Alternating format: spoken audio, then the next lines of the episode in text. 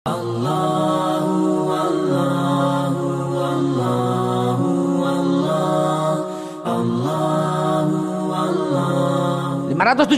kemudian lahir Nabi kita Muhammad sallallahu alaihi wasallam dirindui oleh semua makhluk. Pada waktu itu langit tiba-tiba cerah, terang seterang-terangnya karena menyambut kedatangan ruh yang suci itu. Jatuh terang tuh di rumah Sayyidatina Aminah. Namun sang ayah Abdullah bin Abdul Muthalib telah wafat lebih dulu. Yatim ini ketika lahir sudah tumbuh gigi, ketika lahir sudah disunat dan tidak menangis seperti bayi-bayi yang lain. Yang menangis adalah semesta karena begitu kangen dan ingin menghadirkan nabi akhir zaman. Pada waktu itu bumi bergoncang tapi tak ada menimbulkan kerusakan kecuali jatuhnya 360 patung di Ka'bah dan padamnya api majusi yang beratus-ratus tahun tak padam. Semua orang telah menyangka bahkan Abdul Muthalib gembira. Dia bawa anak bayi ini. Dia persembahkan aku beri nama anak ini Muhammad.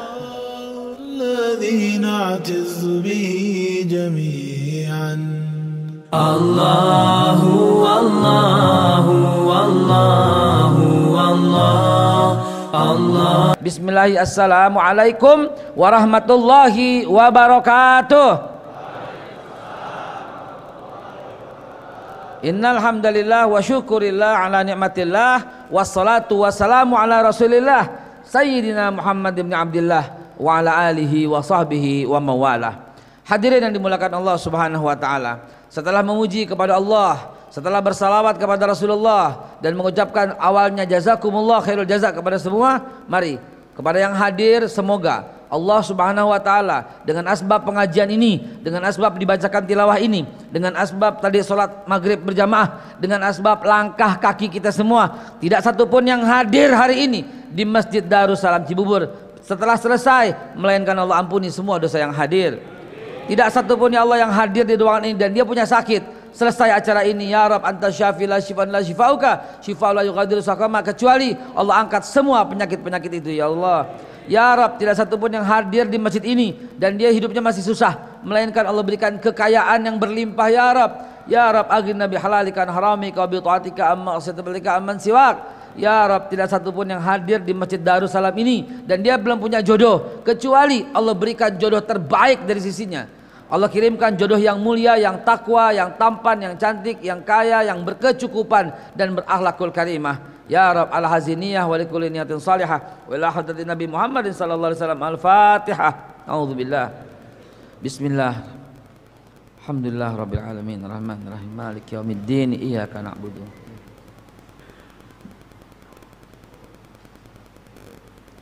ghairil maghdubi alaihim waladdallin amin. Allahumma bihaqqil Fatihah. Wabi karamatil Fatihah bi sirril Fatihah bil mujizil Fatihah iftah lana babul khair waj'alna min khair ya Allah farijal min kasyifal gham ya mal li abdi yaghfir wa yarham wa alhamdulillah rabbil alamin. Hadirin mari kita lanjutkan. Hari ini temanya adalah dakwah ala Rasulullah sallallahu alaihi wasallam. Maka saya langsung meminta kepada panitia diberikan visualisasi. Kenapa? Karena kita bicara sejarah. Yang namanya sejarah mesti ada visualisasi biar bisa punya gambaran. Tanpa visualisasi kita nggak akan pernah mengerti sejarah. Kenapa? Jawabannya adalah karena kita udah tahu endingnya. Karena kita udah tahu endingnya. Jadi nggak bisa pernah paham. Jadi itu sebabnya sejarah mesti pakai visualisasi, mesti pakai suara, mesti pakai sound begitu. Kami membangun situs peradaban sejarah di Bukit Jonggol, alhamdulillah dalam proses pembangunan. Ya, kami membangun bukan duit saya ya Pak, ntar diuber-uber KPK gue ya. kami itu membangun perahu Nabi Nuh itu 106 miliar rupiah. Perahunya doang 106 miliar. Tujuannya apa? Untuk dijadikan situs. Karena belum ada yang bangun itu di dunia ini di dunia belum ada. Bukan cuma itu kami bangun Masjidil Haram Ka'bah sebagaimana aslinya. Ya Nabi Nuh dan Nabi Ibrahim. Lalu kami bangun piramida dan sphinx di sana. Lalu kami bangun bukan kami bangun, kami uh, meminjam baju Nabi Muhammad SAW serta pedang-pedang Rasulullah. Lalu kami membuat duplikat Quran di masa para sahabat Nabi. Kami tempatkan semua di Bukit Swiss Jonggol. Tujuannya apa? Biar ada yang nyambung sejarah. Biar nyambung dan anak-anak kita bisa pegang. Oh ini dulu baju Rasulullah gitu. Kenapa belajar sejarah nih dakwah ala Nabi Musa saya siapkan ini biar paham. Kita tuh udah tahu endingnya. Coba perhatikan. Nabi Ibrahim alaihissalatu wassalam ketika dia mulai dibakar oleh Namrud. Apakah Nabi Ibrahim tahu api itu akan jadi dingin? Belum tahu pak. Belum belum tahu.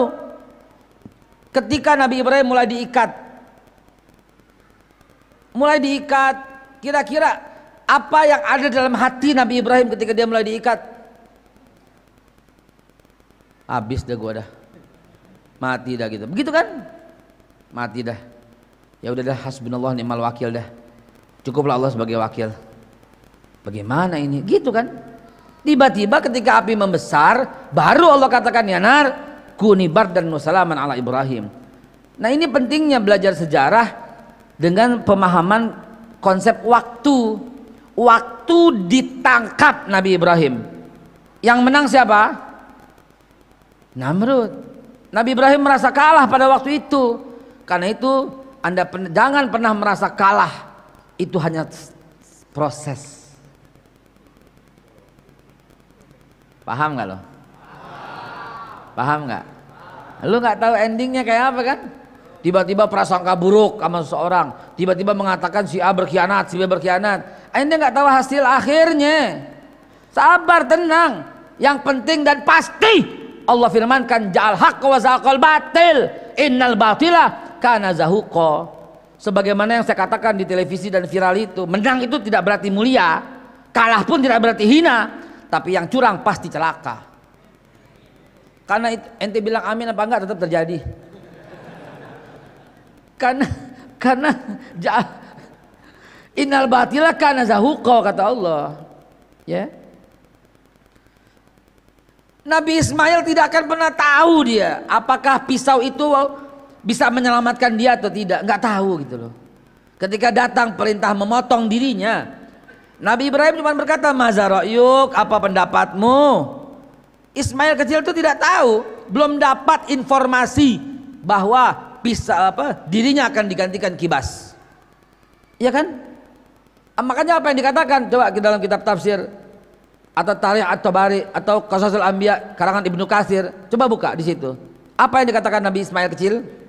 Wahai ayah, bukalah baju ini agar ibu tidak melihat percikan darah yang menempel di baju ini. Jadi dia tahunya tuh dia akan wafat, saudara. Antum mesti begitu bayanginnya gitu loh. Antum udah tahu endingnya, jadi nggak asik ceritanya. Gitu kan? Coba. Apa kata-kata Nabi Ismail yang kedua? Wahai ayah, singkirkan singkirkan lengan bajumu agar tidak ada percikan darah. Nanti ibu lihat akan bersedih lihat percikan darahku kata Nabi Ismail.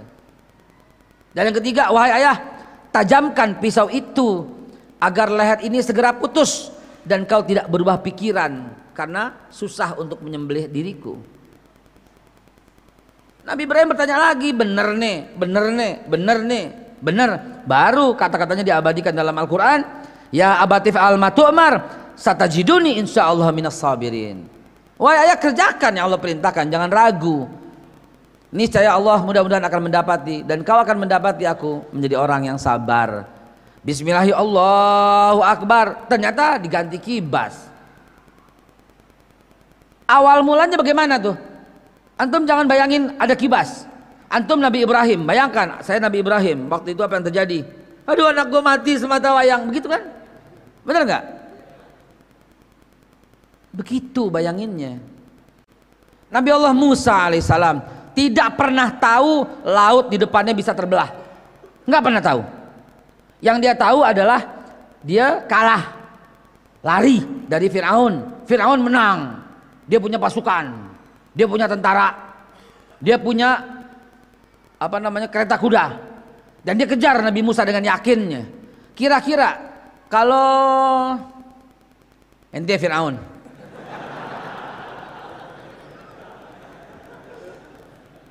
ya kan, misalnya ente Fir'aun deh, Dan nanti ini dua tiga di belakangnya teman-temannya Fir'aun, pasukannya. Kira-kira apa yang di kepala ini coba apa? Habis loh, bentar lagi gue sikat loh, gitu kan? Antum Nabi Musa. Dan kiri kanannya ini teman-temannya. Antum Nabi Harun. Lagi dikejar, kira-kira bayangannya apa?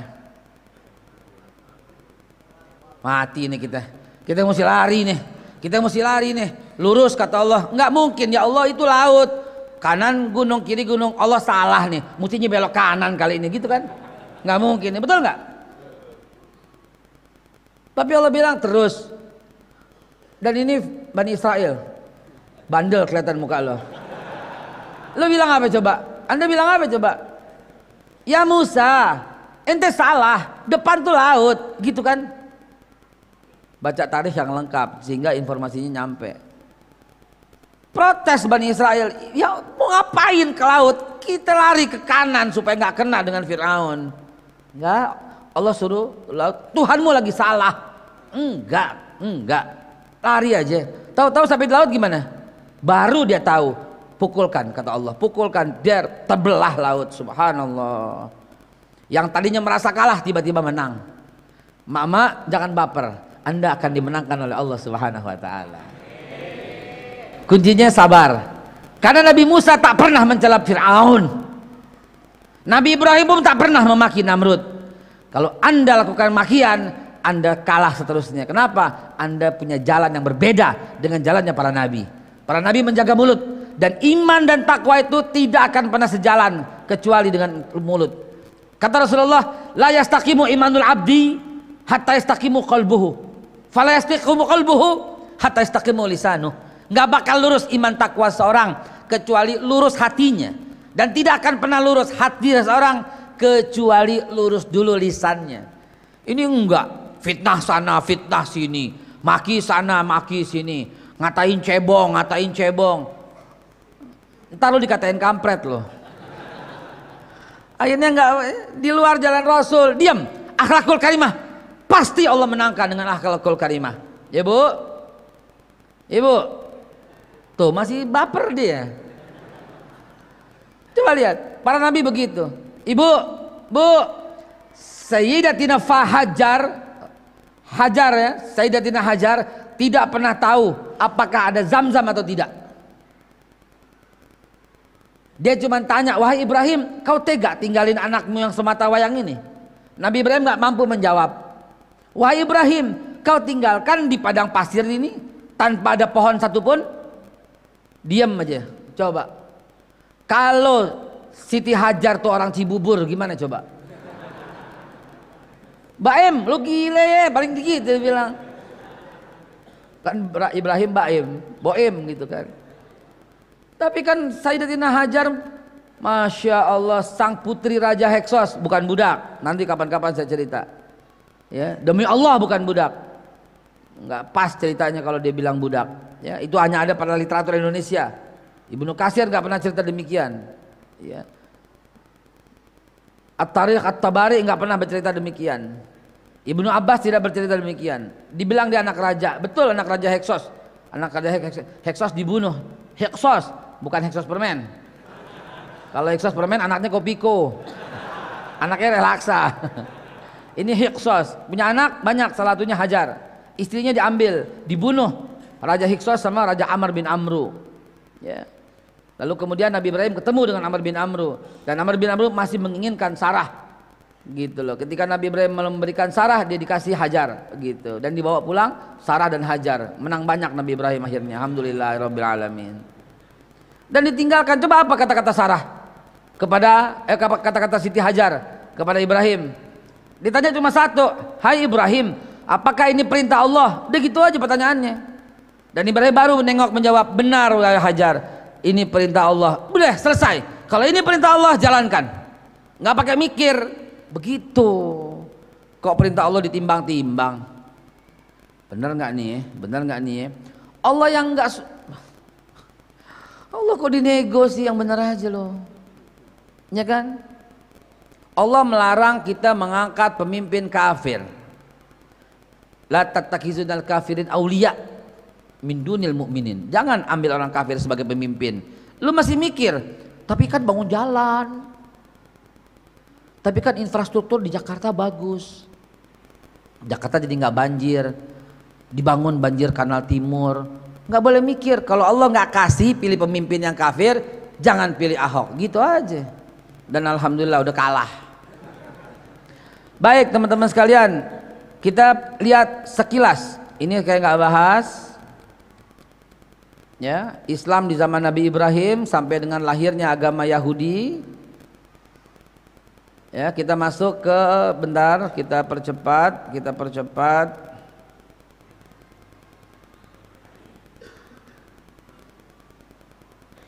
Percepatnya di mana? Oh di sini maaf maaf di foto Mekah. Foto Mekah.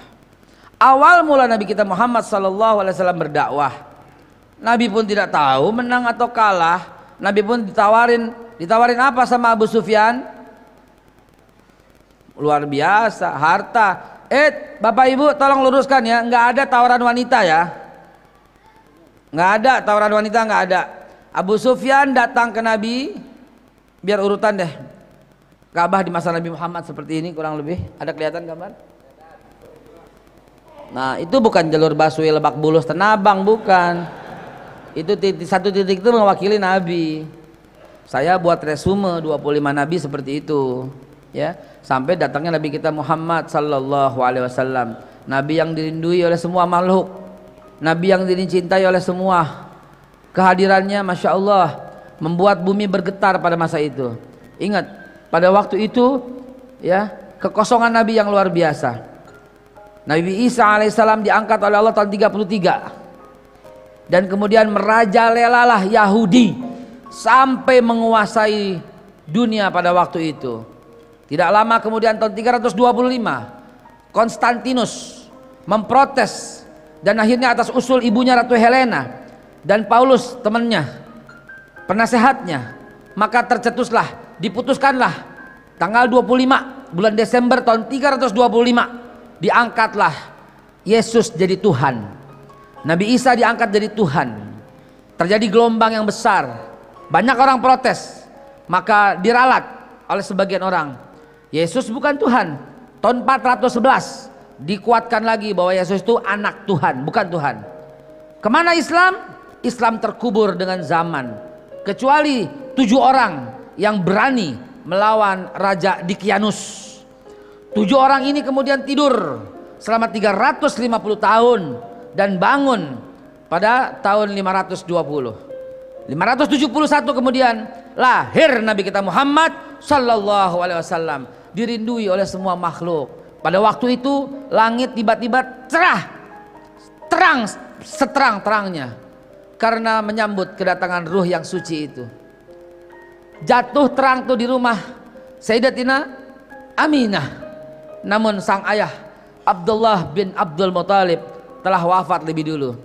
Yatim ini ketika lahir sudah tumbuh gigi, ketika lahir sudah disunat dan tidak menangis seperti bayi-bayi yang lain.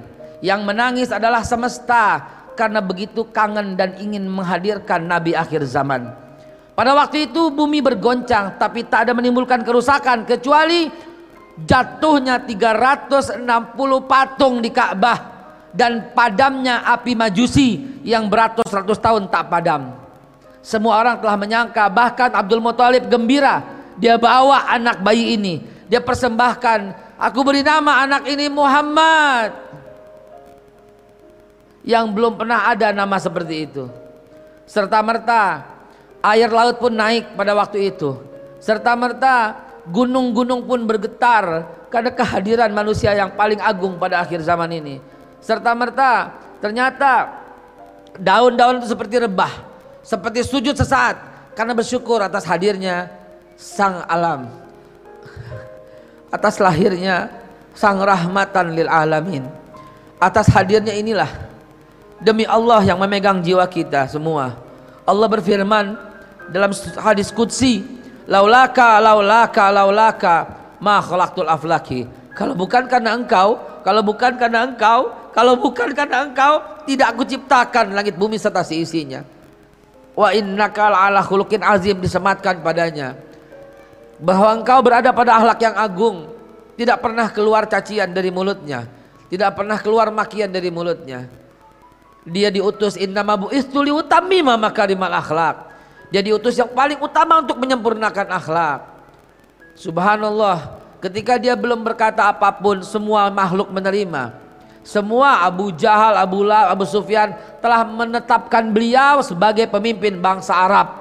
Di usia 25 tahun, dia menikah dengan Khadijatul Kubro yang mulia dan bangsa Arab lebih menghormatinya.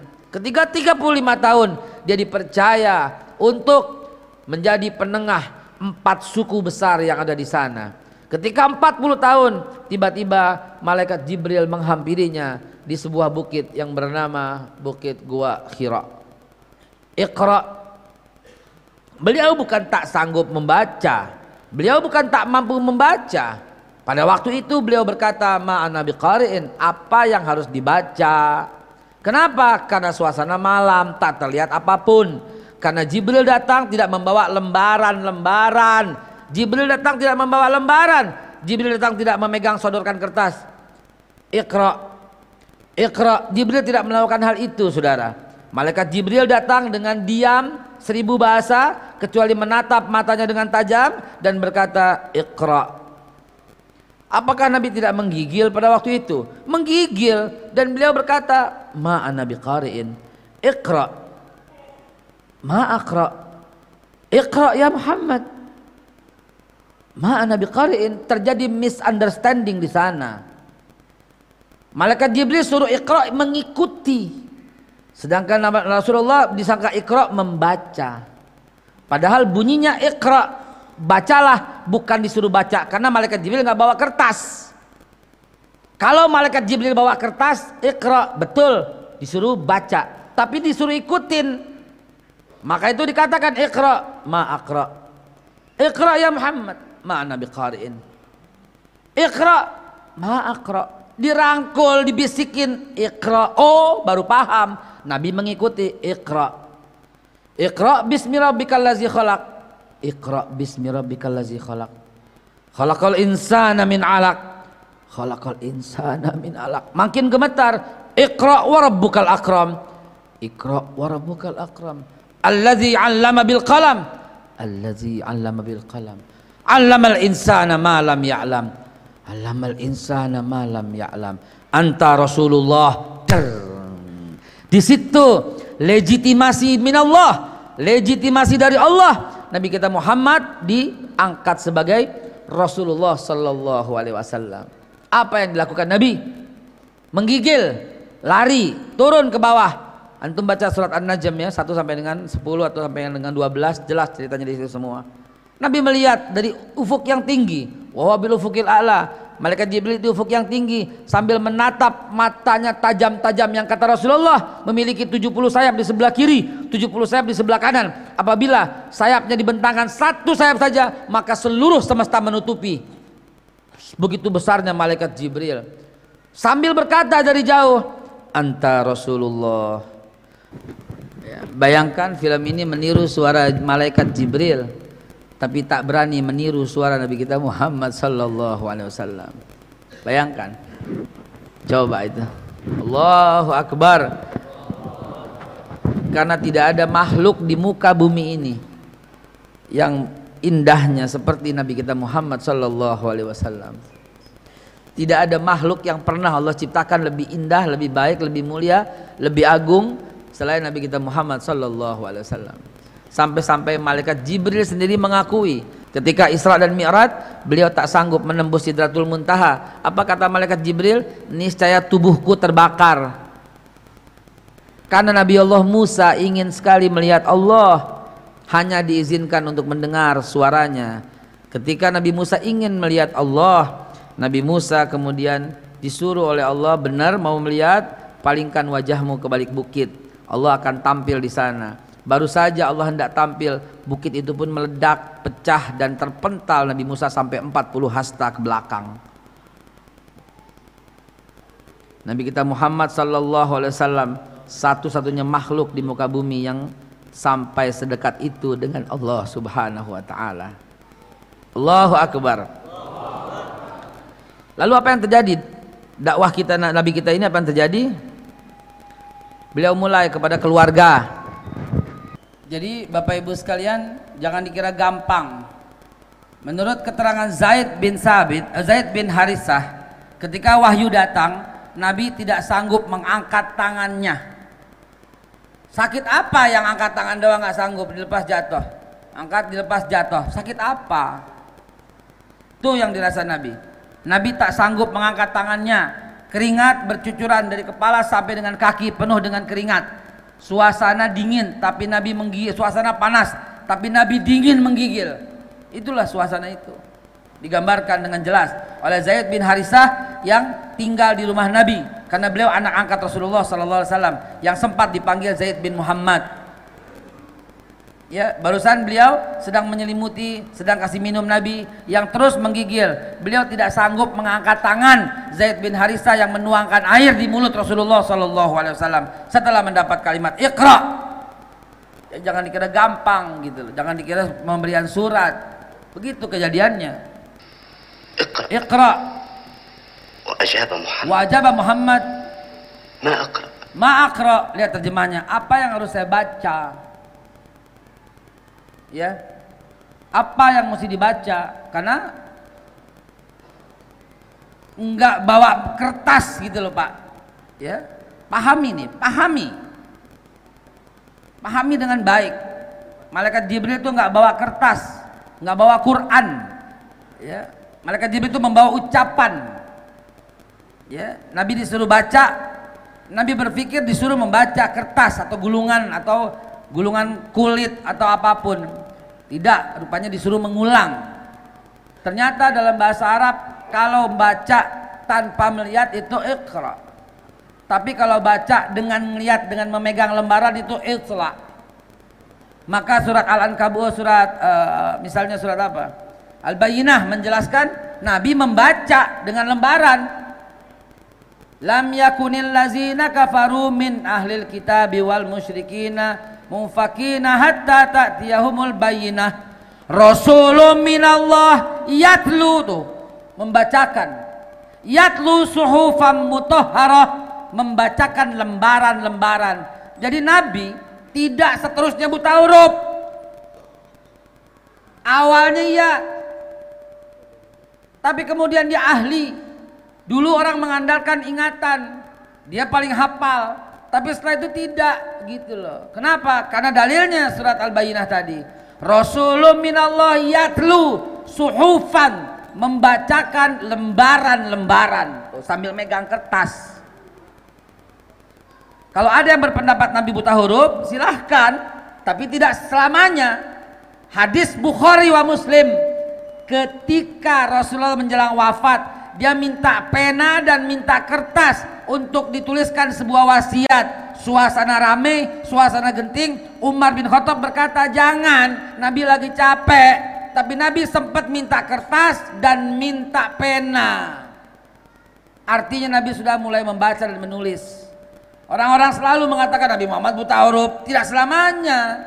Awalnya iya Nabi Ummi. Itu pun masih diperdebatkan karena arti umi tidak buta huruf. Umi itu pingitan, umi itu induk, umi itu tersembunyi, umi itu yang di yang yang yang kalau kita bilang yang kuper, yang nggak pernah bergaul. Umi itu bisa jadi kampungan, umi itu bisa jadi udik, gitu loh. Muradifnya banyak, tidak selamanya umi itu buta huruf.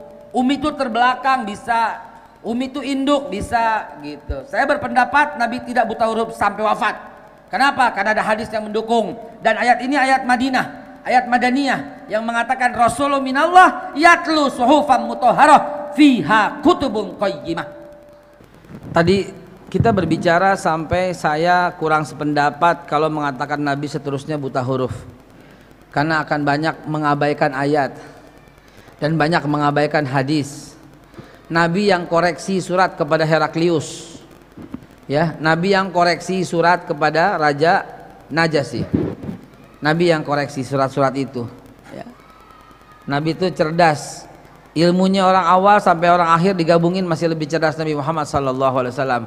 Maka mustahil beliau buta huruf. Beliau siddiq beliau tabligh beliau amanah beliau fatanah. Nggak masuk akal.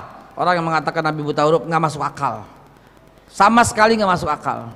Masa Nabi sama Zaid pinteran Zaid Masa Nabi sama Abu Bakar pintaran Abu Bakar? Ya, jangan. Biar jelas dong kalau ngaji sejarah. Nabi buta huruf awalnya. Kenapa? Karena kebiasaan orang Arab awalnya itu menghafal. Menghafal lebih utama daripada membaca. Kenapa? Karena nggak ada lembaran. Tapi ketika lembaran mulai banyak, ilmu telah dihormati. Nabi sendiri yang berkata ketika perang Uhud selesai, ajarin kalau masih ada rakyat saya yang buta huruf Betul? Jadi berdasarkan fakta-fakta itu kita nggak sependapat kalau Nabi mengatakan buta huruf terus-terusan. Kalau di awalnya ya mungkin, tapi setelah itu enggak. Perang Uhud udah nggak ada yang buta huruf. Setelah perang Uhud, Nabi minta kepada para tawanan perang ajarkan. Masa Nabi sendiri nggak belajar? Nggak mungkin. Nggak mungkin. Nabi pasti lebih dulu sebelum manusia. Kabur maktar indallah antakulu malah taf'alun. Ini nggak mungkin, ya. Saya sering dikatakan ngaco katanya kalau bilang Nabi nggak buta huruf. Silahkan aja.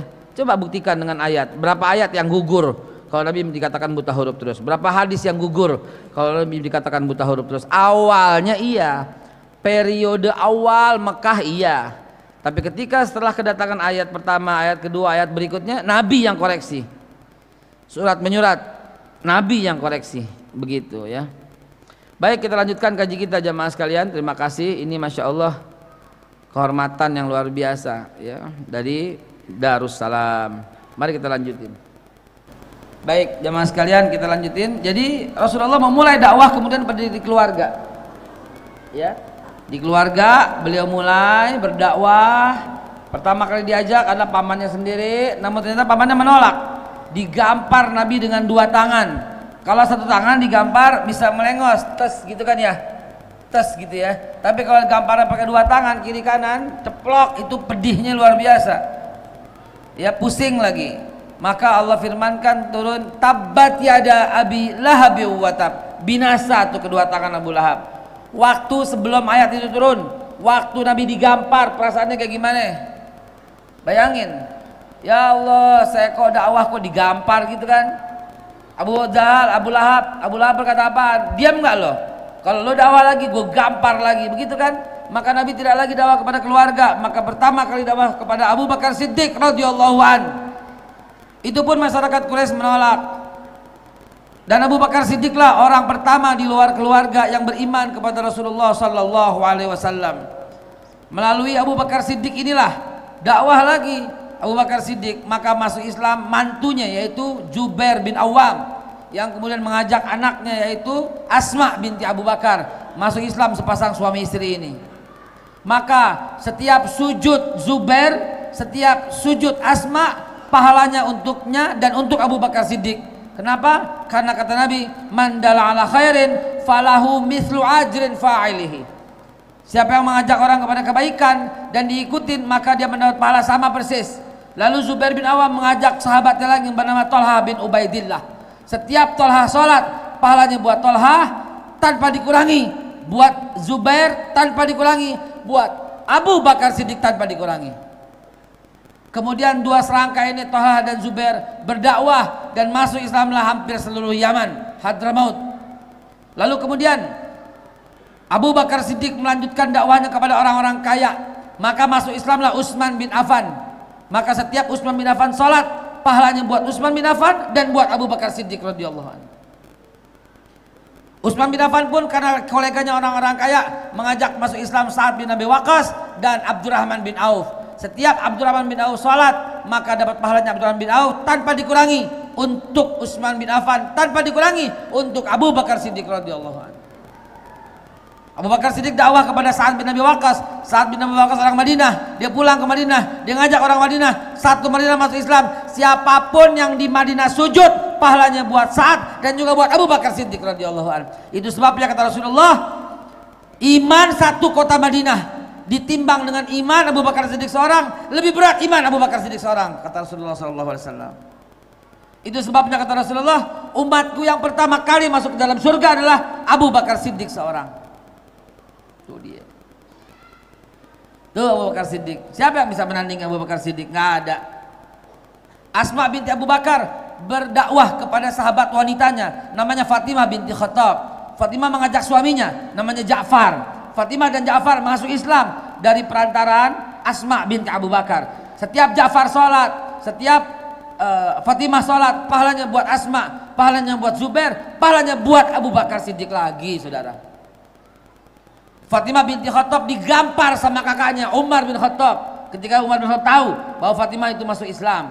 Lalu kemudian dia lawan sampai Umar kaget, kok lu bisa ngelawan kayak begini? Gampar sesukamu, tidak akan mampu memisahkan aku dengan agamanya Muhammad sallallahu alaihi wasallam. Emang apa yang diajarkan sama kamu? Kamu gak bakal paham. Silakan baca. Kamu gak bakal paham. Baca. Baca surat Toha.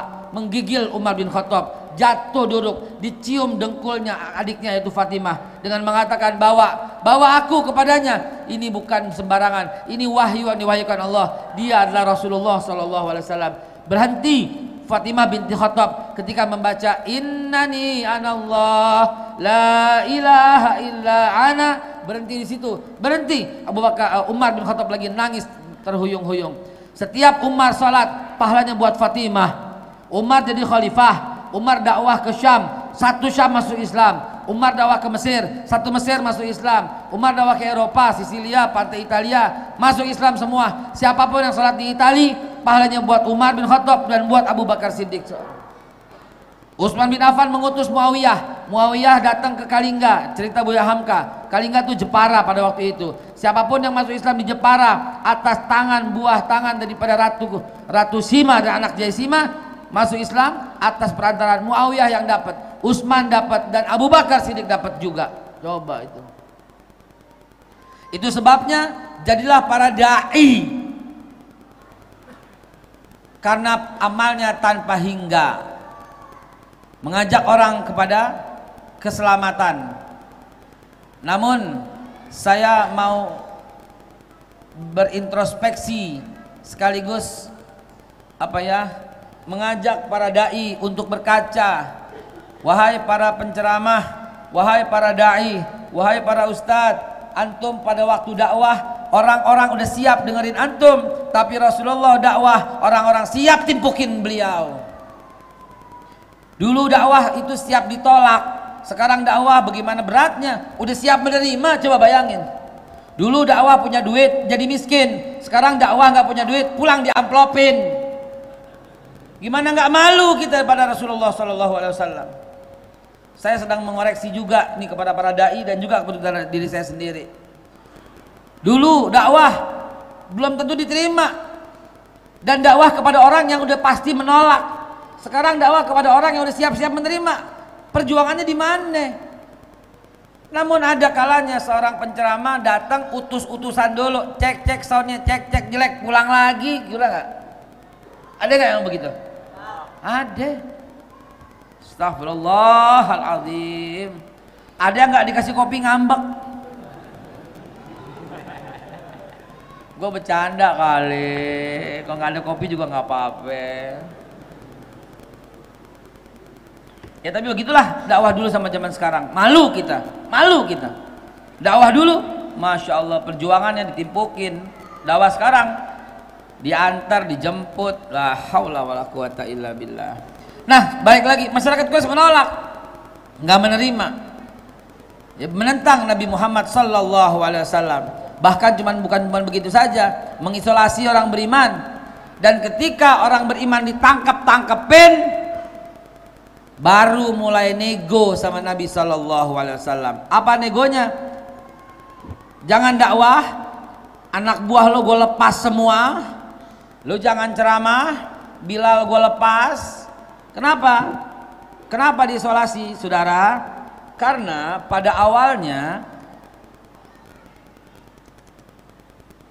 pengajian itu mesti ngumpet-ngumpet ketahuan mati kalau zaman sekarang terang-terangan هي على مكة جديدة ألم ينزلها الله قبل ذلك على نوح وموسى وعيسى وكل الأنبياء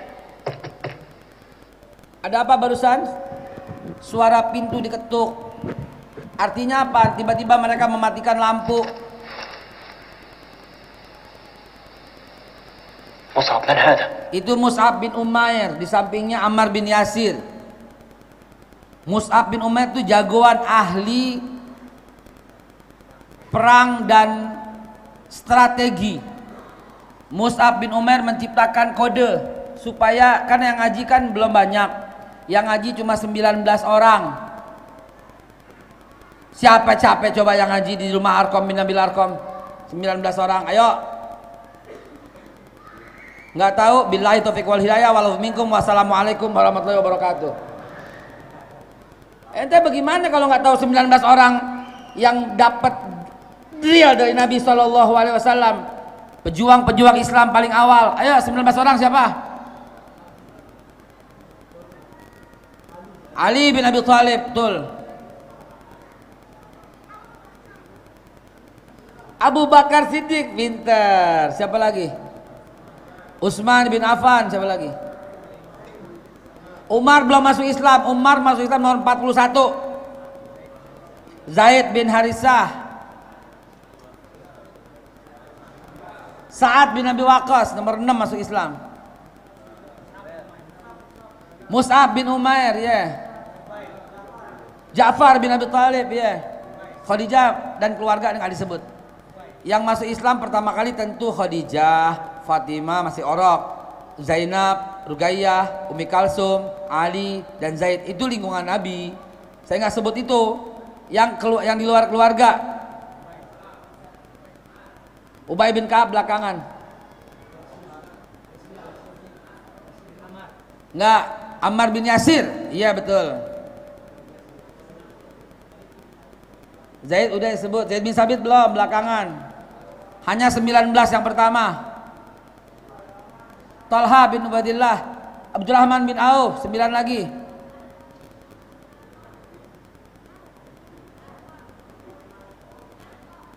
Arko iya rumahnya Arko pinter banget. Arko bin Nabil Arko rumahnya betul.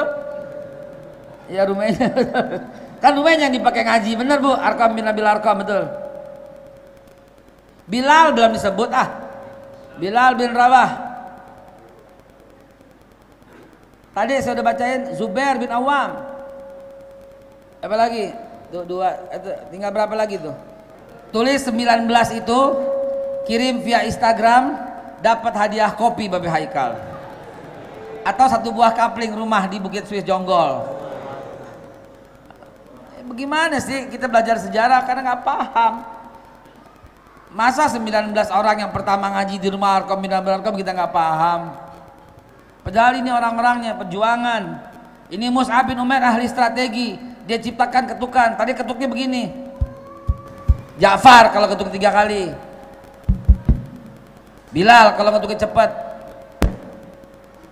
Kalau sekali Kaab bin Malik. Dan seterusnya dan seterusnya diciptakan. Sehingga kalau ketuknya aneh nggak bakal buka pintu. Semua pura-pura tidur. Kenapa? Karena ketahuan pengajian mati. Ketahuan ngaji mati.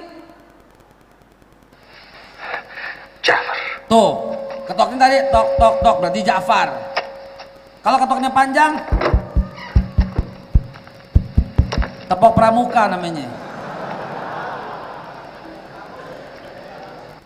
Bismillahirrahmanirrahim. Turun surat itu At-Takwir. Iza syamsu kuwirat. Iza syamsu kuwirat. Paham nggak para sahabat? Nggak bakal paham Pak beneran Pak. Matahari itu bulat. Kok Iza syamsu kuwirat? Ketika matahari digulung, yang digulung tuh kertas Matahari kan bulat. Maka terjadi lagi Pak.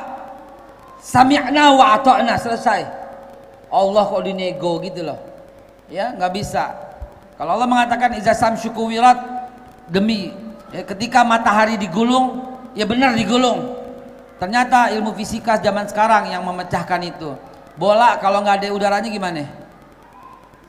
Kempes, kempesnya begulung setengah lingkaran kan? Itulah karena matahari isinya oksigen. Kenapa matahari isinya oksigen? Karena api nggak akan bisa nyala tanpa oksigen. Dan matahari akan kisut, akan kimpes ketika oksigennya kurang. Dan sumber oksigen itu adalah pohon-pohon yang ada di bumi yang ditebangin. Maka zahra fasadi fil bari wal wadi maka sabat aidin nas. Telah tampak kerusakan di muka bumi karena ulah tangan manusia. Eh, ada seorang pejabat mengatakan musibah ini datangnya dari Allah. Iya. Yeah. Palelobo menyan. Allah jadi tersangka atas lahan yang kebakaran. Allah jadi tersangka atas banjir yang menimpa. Bima kasabat aidin nas. Karena ulah tangan manusia. An-Nisa 79 membantah itu semua. Ma asabaka min hasanatin famin Allah wa ma asabaka min sayiat faminan nafsik.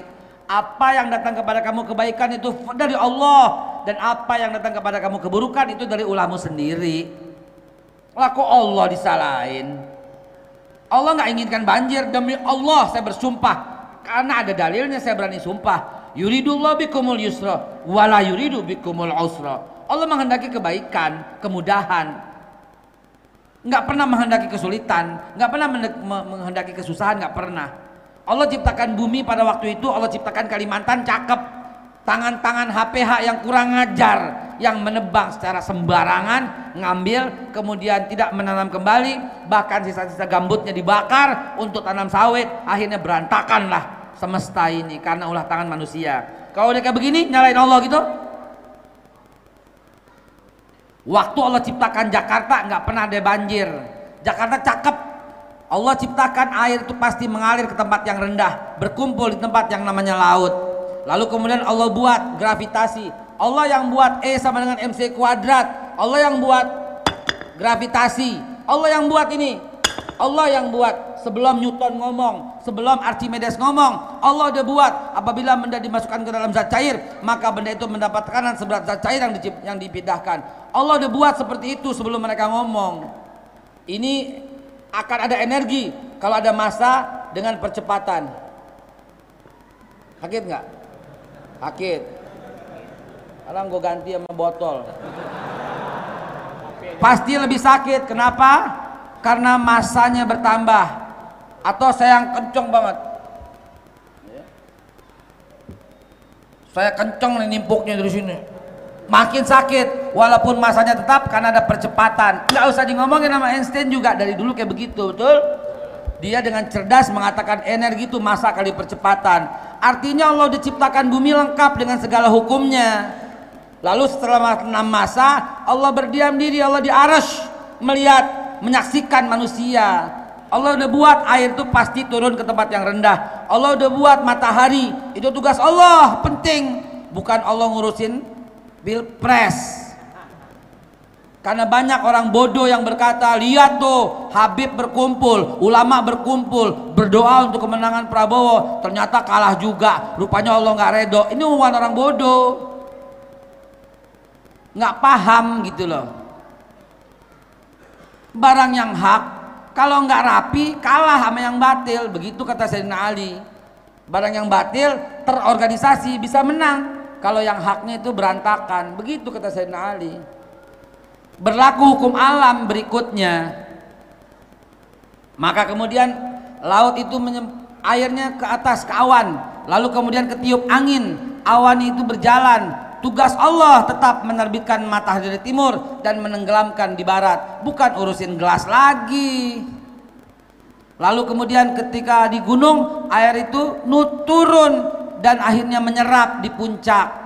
Ternyata puncak dibangun villa oleh manusia. Lalu Allah lagi yang salah. Daya serapnya akhirnya kurang. Yang tadinya cukup nggak bakal turun ke Jakarta kecuali sedikit di sungai untuk hajat hidup orang banyak sungainya bagus rupanya karena banyak villa akhirnya airnya terus lancar turun seada-adanya ke Jakarta rupanya orang kampung Melayu buang sampah sembarangan banjir di kampung Melayu Allah lagi yang salah. Menjelang kampung Melayu ada apartemen yang dibangun tuh sama Podomoro lah sama apalah dibangun apartemen. Dibangun semua. Akhirnya jalan air yang menuju ke laut terhambat banjirlah di Sunter lalu ini kodarullah gitu. Yang bener aja saudara. Sulawesi itu cakep pak. Tapi rupanya penambang-penambang timah penambang nikel penambang bauksit penambang biji besi di Morawali gila-gilaan mengambil sumber daya. Akhirnya struktur tanah di dalamnya nggak stabil. Karena nggak stabil lempengannya bergeser. Karena lempengan bergeser terjadi gempa yang luar biasa. Allah lagi yang salah. Ini Allah udah bilang kok gara-gara lu serakah terjadi ketidakseimbangan kenapa Allah mulu yang disalahin musibah datangnya dari Allah tidak musibah itu dari tangan manusia rahmat minallah ma asabaka min hasanatin fa minallah wa ma asabaka min sayiat fa minan nafsik begitu yang benar kenapa Allah disalahin innallaha la yughayyiru ma biqaumin hatta yughayyiru ma bi anfusihim begitu saudara وإذا النجوم انكدرت وإذا الجبال سيرت وإذا العشار عطلت وكانت أسنانه تصطك وكان يحاول أن يوقف العجلة ثم يبدأ يفيق ويتكلم Suara ayam berbunyi kukuruyuk tanda ini terlambat mestinya biasanya sebelum fajar mesti ada bubar gitu kenapa sekali lagi ketahuan ngaji mati إنه الفجر innahul fajar keluar mesti gantian. Takdir telah tertulis. Malang tak bisa dicegah. Untung pun tak bisa diraih ketika takdir telah tertulis. Mus'ab mengatakan Ammar kau lebih dulu keluar. Ammar bin Yasir ini koleganya Bilal sama-sama hamba sahaya dan bekerja di rumah yang sama di rumah Umayyah bin Khalid ya itulah yang saya maksud. Malang tak bisa diraih. Ya iya, untung tak bisa diraih malang tak bisa dicegah. Ammar bin Yasir tertangkap lengkap dengan ibu dan ayahnya. Ya. Dan Rasulullah bersabda keluarga Ammar di surga. Karena yang pertama kali syahid itu adalah ibunda. Ammar bin Yasir dipaksa untuk melihat penyiksaan ibunda Ammar ditarik dengan empat ekor kuda di empat penjuru mata angin. Ammar sebut Latta sebut Uzza sebut Hubal selamat ibunya. Tapi Ammar berkata la ilaha illallah Muhammad Rasulullah. Dicambuk empat ekor kuda putus empat bagian tubuh ibunda daripada Ammar bin Yasir. Begitu dakwah saudara. La ilaha illa anta subhanaka ini kuntu minal zalimin begitu juga ayahandanya dikerek seperti bendera hampir putus lehernya. Sebut sekali hubal selamat dah semua. Tapi dia enggak menyebutnya. Bukan cuma Ammar yang ditangkap. Setelah peristiwa ini Bilal disuruh cambuk Ammar bin Yasir. Bilal berkata tidak mazik ijlidu kata kata apa Umayyah. Pecut tidak. Ijlidu ya Bilal. Tidak belum pernah terjadi budak melawan tuannya sepanjang sejarah. Bahkan Ammar bin Yasir pun kaget. Ammar bin Yasir pun me me memberikan cambuk itu kepada Bilal. Ijlidu ya Bilal. Cambuk ya Bilal. Bilal tidak. Beliau nggak akan pernah sanggup menyakiti hati saudaranya. Maka Bilal pun digencet dengan batu oleh Umayyah. Di sisi lain Nabi Muhammad dipanggil oleh pamannya. Karena pamannya baru saja mendapat ultimatum supaya Nabi diam agar semua sahabat bebas. Nabi nggak usah dakwah supaya semua sahabat aman. Tapi akhirnya apa? Isolasi orang yang beriman saudaraku. Nah di sinilah terjadi sebuah tawaran. Ya. Di sinilah terjadi sebuah tawaran di mana Abu Sufyan pemimpin Quraisy waktu itu bersama Abu Jahal dan Abu Lahab itu dakwah disuruh kepada Abu Talib. Ya Abu Talib kata Abu Sufyan in kana yuridu malan ja'alnahu aktsarana malan alaina. Satu. In kana yuridu jahan ja'alnahu sayyidan alaina. Dua. In kana yuridu mulkan malaknahu alaina. Tiga. In arada sultan atoinahu mafatihal ka'bah. Empat yang ditawarin. In kana yuridu mal kalau pengen harta ja'alnahu aksarana malan kami jadikan harta dia terbanyak in kana yuridu jahan jahan itu penguasa yang membuat undang-undang kalau sekarang DPR lah begitu ya. Jangan sayyidan alaina, kami jadikan dia sayyidnya atas kami. Tiga, in kana yuridu mulkan, kalau pengen jadi raja, malaknahu alaina, kami jadikan dia raja. Empat, in arada sultan, kalau mau jadi sultan, a'tainahu mafatihal Ka'bah. Akan kami berikan dia kunci-kunci Ka'bah. Empat yang ditawarin. Nggak ada tuh wanita dari mana? Allah alam bisawab. Mungkin hadis lain, tapi saya nggak menemukan itu. Lalu apa jawabannya? Abu Talib sampaikan itu kepada keponakan yang tersayang itu. Apa kata Nabi Muhammad? Ya ammi, wahai paman, wallahi law wadu as-samsa fi yamini wal qamara fi yasari ala an atruka hadzal amru ma taraktu hatta yuzhirahu Allah au ahli kaduna. Eh paman, bilangin sama mereka. Kalaupun mereka sanggup meletakkan matahari di tangan kanan, artinya seluruh kerajaan timur. Wal qamara fi yasari dan bulan di tangan kiri artinya seluruh kerajaan di barat. Ala an atruka hadzal amru sampai-sampai aku tinggalkan ini perkara mata raktuh tidak akan aku tinggalkan hatta yuzhirahullah sampai Allah menangkan aku au ahli kaduna atau aku binasa karenanya Nabi Muhammad emang santun. Nabi Muhammad emang lembut. Tapi jangan coba-coba mengganggu dakwahnya saudara. Ibrahim alaihissalam lembut nggak pernah memaki Namrud. Tapi ketika dakwahnya terganggu Masya Allah nggak ada yang lebih galak daripada Ibrahim pada waktu itu. Nabi Musa memang cadel. Nabi Musa memang tidak pandai dakwah. Nabi Musa memang lembut. Tapi ketika dakwahnya terganggu tidak ada yang lebih galak daripada Nabi Musa pada waktu itu di zamannya. Begitu pula Nabi Muhammad Sallallahu Alaihi Wasallam. Diludahin nggak marah diceplokin ontak nggak marah karena jiwanya nggak akan pernah tersentuh karena bajunya doang yang kotor karena mukanya doang yang kena ludah. Tapi ketika dakwah diganggu ahli kaduna saya binasa. Kalau perlu sekalian begitu kata Rasulullah Sallallahu Alaihi Wasallam. Dan ini sahabat-sahabatnya pun demikian. Rupanya setelah ayat itu turun setelah ayat itu turun ternyata Allah menguji ya. Allah menguji para sahabatnya. Bukan diam bukan apa namanya? Begitu ayat ini turun. Nah setelah peristiwa itu justru Allah menguji lagi dengan kalimatnya. Fasda bima tu'mar. Sampaikan yang diperintahkan. Kagak ada lagi sembunyi-sembunyi. Eh Ahmad bin Yasir baru wafat keluarganya Bilal baru dikencet batu kok tahu-tahu suruh terang-terangan kalau ente ada zaman itu ente bilang apa enggak deh lu aja dulu deh mungkin begitu lah kan contoh masih ada Bilal belum hilang sakitnya kegencet batu Amar bin Yasir keluarganya belum kelar tuh dibunuh. Kok tahu-tahu Allah perintahkan terang-terangan sekalian. Ini keenam. Kejadian ini tahun 616. Nabi diangkat jadi Rasul 610, ini 616. Apa respon sahabat ketika disuruh terang-terangan? لقد أوحي إلى رسول الله أن يجهر بدعوته سنخرج هاتفين بالحق Sampaikan kebenaran. Kalau kita ketakutan nih, lagi genting, tapi respon sahabat luar biasa.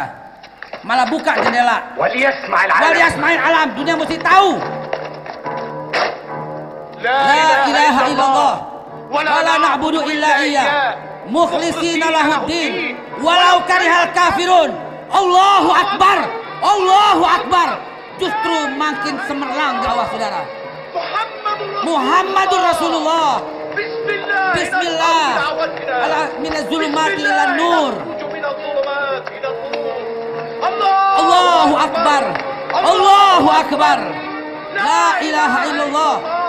Muhammadur Rasulullah. Allahu Akbar. Allahu Akbar. Enggak ada orang mukmin pengecut. Demi Allah, tidak akan ada orang mukmin yang pengecut. Karena ketika dia pengecut, copot imannya saudara. Getaran ini sampai masuk ke pintu Ka'bah. Getaran ini menggetarkan hati seluruh kaum Quraisy. Bahkan patung-patung itu gemertak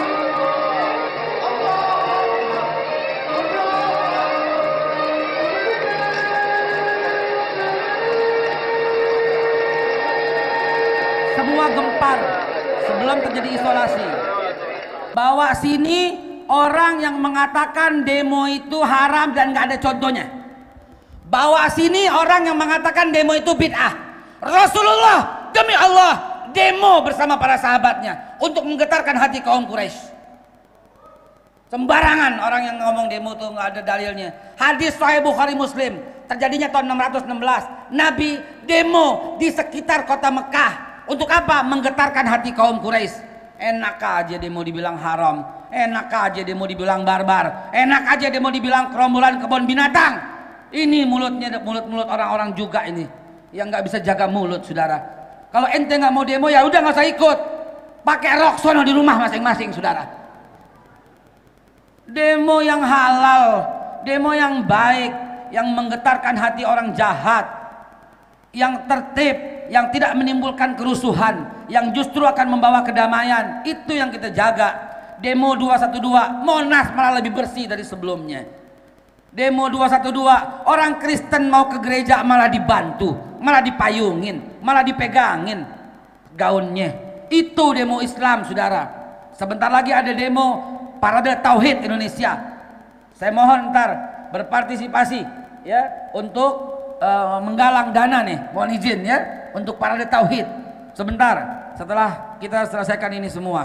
Bawa sini coba orang yang mengatakan demo itu bid'ah. Katanya nggak pernah terjadi pada zaman Nabi. Rasulullah yang pimpin langsung coba.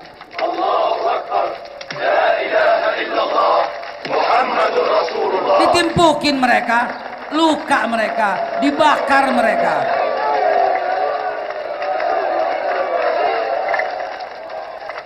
Allahu Akbar. Ja'far bin Abi Thalib selalu menjadi juru bicara. Bahkan beliau diutus untuk memimpin kafilah menuju Habasyah Ethiopia. Ja'far tuh paling mirip perangainya dengan Rasulullah. Ja'far paling lantang kalau berbicara.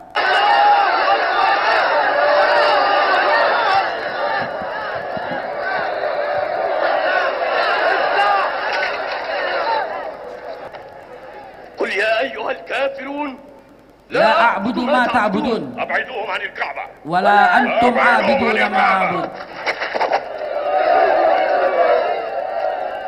أوقفوا هذا الكذاب الذي يدعي معرفة السماء احموا رسول الله احموا رسول الله Semua orang mau mengkeroyok Nabi pada waktu itu, saudara.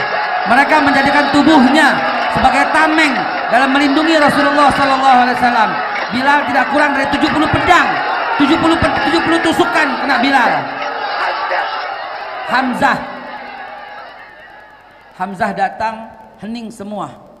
Hamzah betul-betul orang yang sangat ditakuti oleh seluruh orang. Hamzah selalu nantang siapa yang berani melawannya. Semua orang gembira karena kedatangan Hamzah orang Quraisy orang kafir. Menyangka karena Hamzah pada waktu itu belum Islam. Di sinilah Hamzah menyatakan keislamannya mukmin yang berani dicintai oleh Allah Subhanahu wa taala.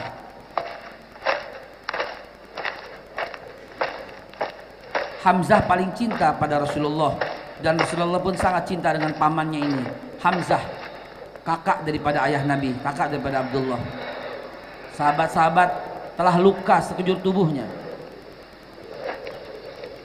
Basilun wa migwarun anta ya Aba Jahal. Ya Aba Jahal. Ya. وكيف لا؟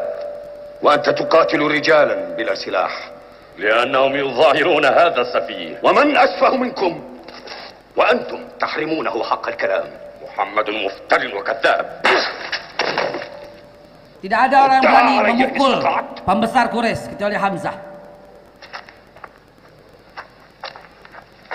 وأنتم ألا يواجهني منكم أحد؟ Ayo, one by one kata Hamzah. Ana ala dini Muhammad. Ana ala dini Muhammad. Aqulu ma yaqul. Aqulu ma la taqulun. Aku katakan apa yang katakan. Cegah aku siapa yang bisa. Begitu mukmin saudara. Sampai minggir semuanya takut dengan Hamzah. Maka mulailah Hamzah mendekati Rasulullah sallallahu alaihi wasallam. Rasulullah pun berdiri